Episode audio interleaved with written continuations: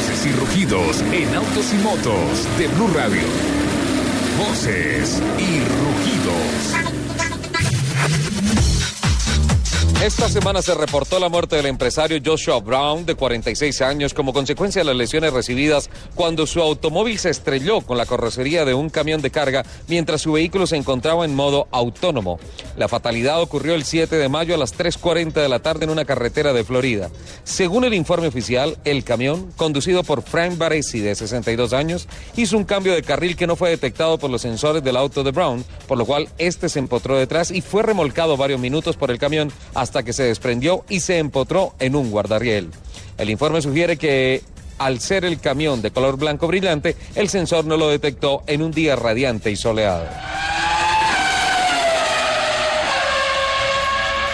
Nissan Motor Company ha publicado su reporte de sustentabilidad anual mostrando que las emisiones de dióxido de carbono se han reducido en un 22.4% durante la última década.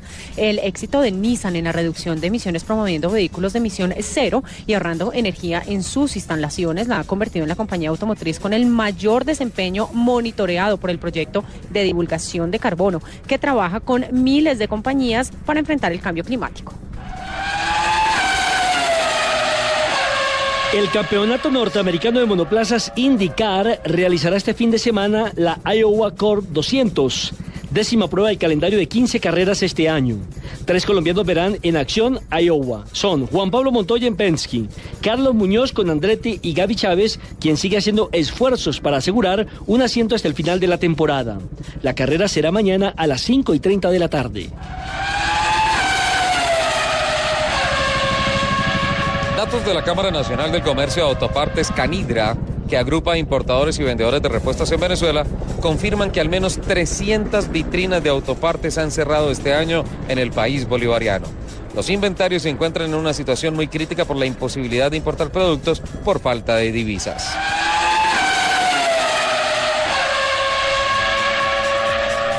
Las compañías Ficosa International e Ichikok Industries firmaron un acuerdo de colaboración el pasado mes de junio con el objeto de abordar operaciones conjuntas en el desarrollo y producción de retrovisores para vehículos a nivel global.